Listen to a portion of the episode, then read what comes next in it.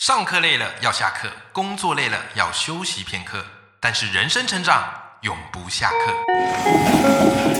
嗨，欢迎来到 Life 不下课，我是欧阳立中，每天陪你学习练功，一起玩出你我的理想生活。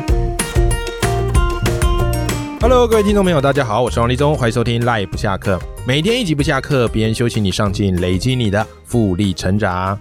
那各位听众朋友，我回想我过去当老师的时候嘛，啊，那我常常发现一件事，就是我最心疼的是什么样的学生？就是那个看起来上课蛮认真的，然后笔记该写的也都有写，而且笔记也做很工整哦，然后感觉重点也都有画哦，可是不知道为什么考试出来的那个成绩就是不如预期，你就发现他好像明明就已经很认真在学习了，但是那个成绩就是不见起色，原地踏步。有时候就真的会非常非常的心疼。那当然呢、我们当老师会稍微去了解一下学生的学习状况嘛。后来发现，哎呀，他其实最大问题不是出在他认不认真这件事，而是出在他的方法策略错了。可是偏偏方法策略这种东西最麻烦的点是什么嘞？他一旦习惯了某一种读书方法，你要他改变，其实非常非常难的。所以有时候我们当老师的哦，坦白来讲，自己也有点爱莫能助。你可以给他建议，但是对他来讲，那已经养成习惯的读书方法，他不是说能改就能改了。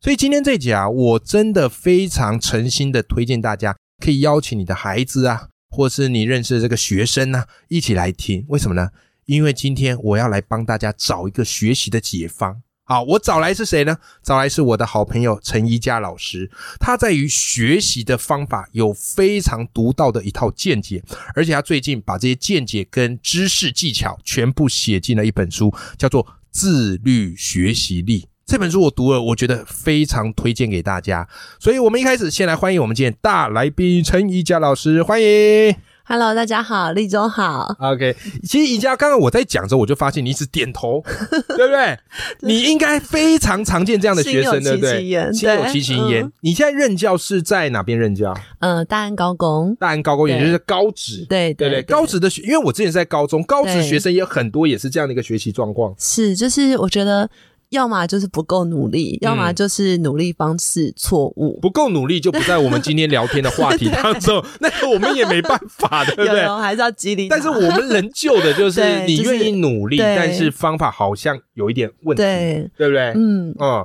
好，所以这个部分呢，其实宜家在你书里其实有写很多的方法。嗯那当然，其实学生都知道说，哎呀，这个读书不就是预习吗？啊，嗯或听完课要复习，然后再来就是要大量刷题，对，对不对？可是你说啊，其实这个刷题也是有一些策略跟技巧，嗯不是埋头猛刷对，就会进步的。来来，宜家跟我们分享一 下，如果学生他在准备考试，他要用题库来刷题，嗯有没有什么一些要注意的地方？好，就是呃，我觉得学生他会遇到两个很悲伤的问题。嗯，第一个就是他会跟你说，为什么我题目写这么多，分数都没有进步？有有有，这个很常见。 对，然后第二个很关键的问题是，呃，只剩下三个月，最后冲刺期了。他问你说：“老师，我要读什么？” 然后，嗯然后一般学生是不是永远都从一至一开始读，对然后一至一都不会考？嗯然后我觉得聪明的学生他就不会读一至一，所以我觉得刷题其实有几个蛮重要的概念。嗯那第一个就是，我觉得应该先看到学生的学习盲点，就是有些学生在写题目前，他其实是没有先复习过的。譬如写作业的时候，他可能就是在直接就写了，那就发现说你没有复习去写题目，其实是蛮浪费时间，因为一方面是没有真的去测验到，嗯二方面是你浪费很多时间在猜。啊所以这整个测验结果是没有效的。对那第二个就是当他们刷题的时候，我觉得百分之九十的学生做到的订正，就是我们常说那个考试的订正很重要。对那孩子也觉得订正很重要，可是其实我们的订正大部分都是错的。大部分我好奇一下，啊就是这些做错学生，大部分订正他们是怎么嗯好订正？就是我觉得订正分三级，在这个书里面有讲，就是第一级就是呃嗯第一集直接是交最差差的了吗事，对啊，就老哦师，OK 说要有订正才登记，他就直接抄一抄。那第二级是我们大部分人都在做的，就是叫自我感觉良好的订正。嗯就是我们在说服自己接受这个答案，而不是真的懂。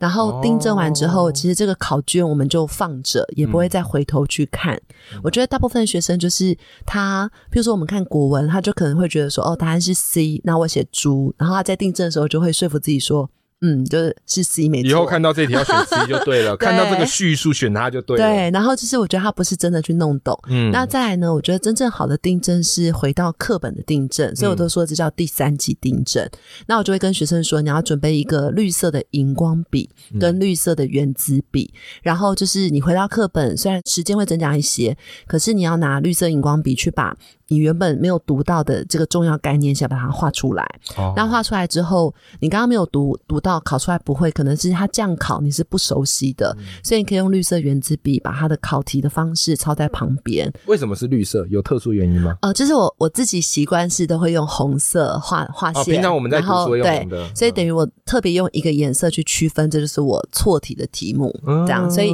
就是当我最后总复习的时候，刚刚第一个问题是说我为什么写很多题目都没有进步，就是因为这个学生他永远都是把他对的写到很会，嗯不会的始终不会，所以他如果没有突破他的盲点，他就一样是这样。嗯那相反的，就是他如果要突破盲点，就是在最后的时候，呃，一般学生最后考试前的阶段都是一至一嘛，嗯那高手就会在最后阶段打开课本，然后就会看绿色，他就发现说嗯这个是考点加上我的弱点，哎，这个方法很棒 哎，对，然后他就会突破他的盲点嘛。嗯，然后他会把他所有错的题目，一般学生是不是错完他就不管了？嗯，可是高手他会把错的东西变成一个错题本，然后他最后阶段是不断的去把他错东西弄懂。这个错题本有嗯建议怎么做吗？是建议说，哎，你错的题目都手抄在笔记本，嗯，还是怎么样会比较有效率？我觉得最有效率的方法应该是用剪贴的，就是你直接用活页纸，然哦后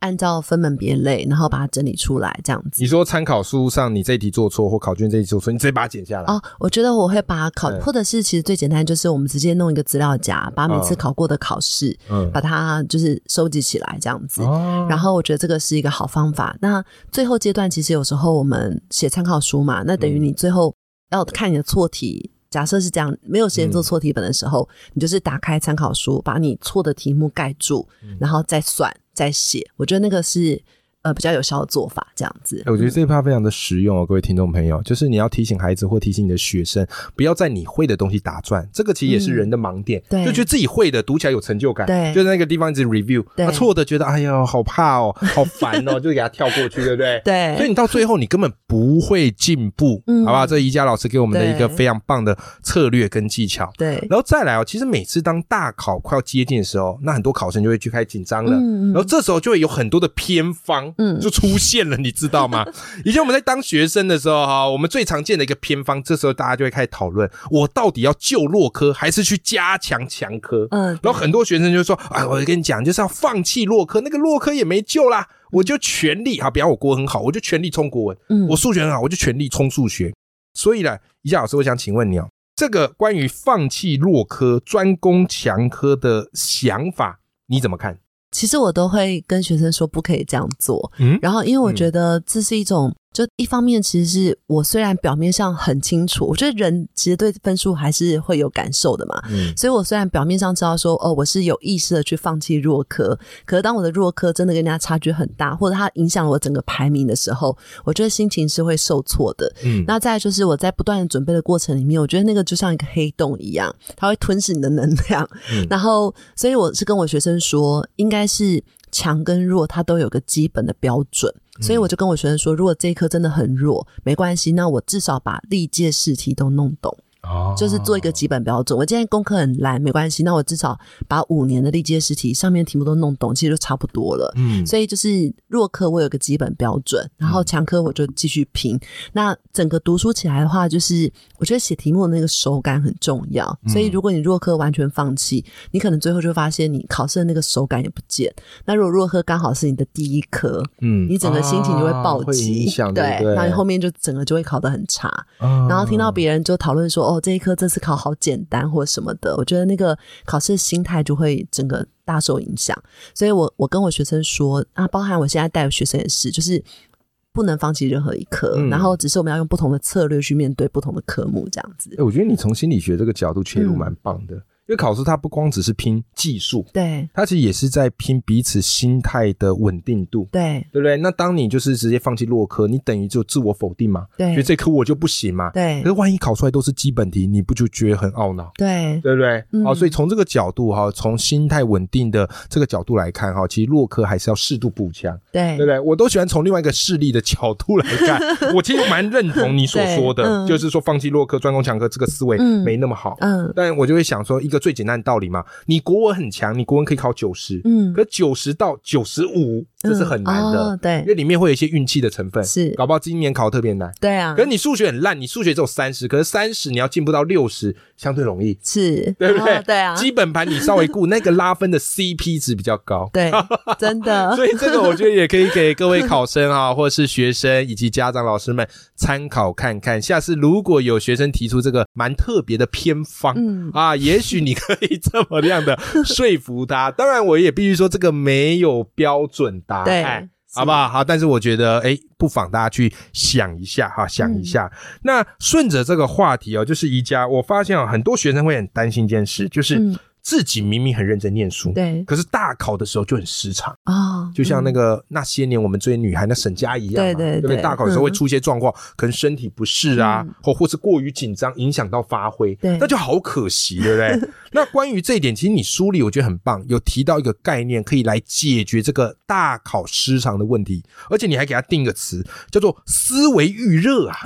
哇哦，嗯这个思维预热我觉得很特别哦，好，所以我觉得很有意 思。嗯那究竟这个思维预热是怎么一回事？跟我们分享一下吧。好，就是呃，思维预热其实就有点终局视角去模拟那个情况。嗯然后，其实我我自己在带我的学生的时候，那呃，我是大安高工嘛，所以我学生到最后可能他都可以变全国前几名。嗯那我觉得那个靠的是整个学习策略。嗯那我们的策略就是，我有时候我会在最后考试阶段的时候，我连考试时间都是模拟。呃，譬如说，我就跟学生说，那我们考试的时候实际上是四十分钟就要写完这个选择题，所以我就会很严格控制考试的时间。那甚至是考试前那个一周，我们甚至连科目读的科目都是差不多的。哦就按照那个考试的科目，然后脑袋就是在那个时间就沉浸在那个科的氛围里面。大考假设第一天可能考国文，国文那你接下来这一周就是每天早上就读国文早上先读国文，哦然后开。始用时钟就计算你的考试时间，然后就直接做这件事。那读多久也是看那个考试时间，假如考试时间 是四十分钟就读四十分钟，，对，可是通常我不会这样， 就是不会到我就这么大样概硬性规对，定。但是大概模拟，然后会去想象坐在考场上的感觉，然后也会去看看考场。我们甚嗯至那时候连心理学上考试的时候穿什么颜色的衣服，嗯它都是有研究过的。哎呦，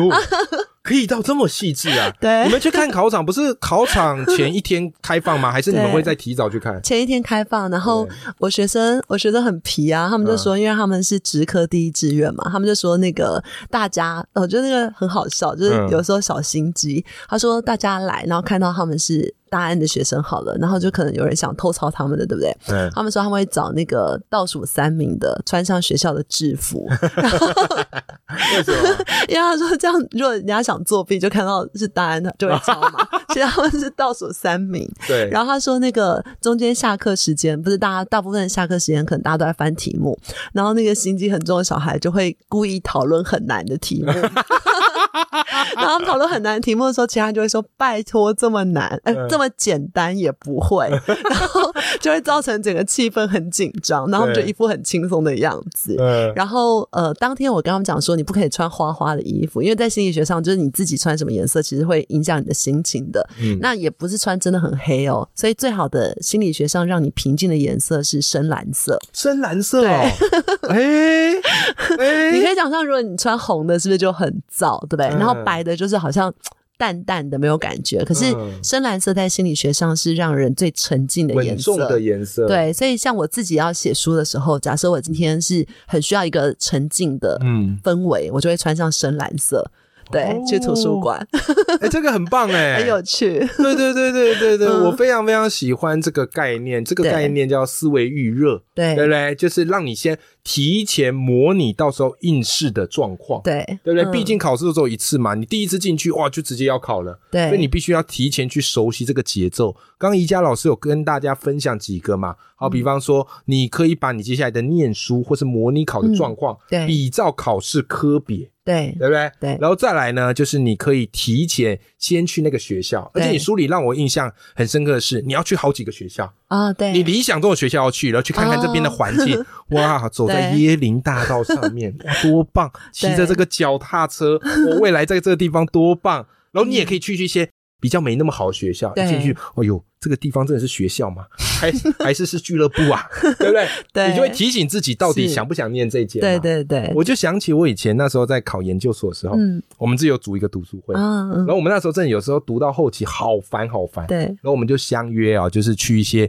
我们要考的研究所的学校去看一看。啊诶，看完我觉得真蛮神奇的，又有那个动力又起来了。对 OK 啊，所以甚至刚刚一佳老师也跟大家分享，连你的穿着的颜色也有差。对 诶，我发现有时候大考的时候，很多学员把那个当做是一个展示间呐、真的啊 哎潮 牌，名模生死斗，你知道 吗？我想说对穿着这个升旗斗，你是干嘛啦？又不是看着你的那个分数，然后看着你穿什么来评分的，对对不对？这一招真的有用，嗯好不好？嗯思维预热，你比别人多做，你的心里就会踏实很多。对。 OK，那我再补充一个，就是呃，因为讲到大考嘛，所嗯以除了去模拟那个考场，让自己比较不紧张之外，我觉得考生很容易陷入一种焦虑，在考前的时候，嗯嗯他常常会想说，我到底会不会考上我要去的学校？对然后我会不会失常？所以我觉得很多考生在考试前会有这个心理战。嗯那我怎么面对学生这个问题呢？我就跟他们讲说，呃，在呃有一本书叫《斯多葛学派》，它有那嗯个斯多葛二分法。那个二分法的概念就是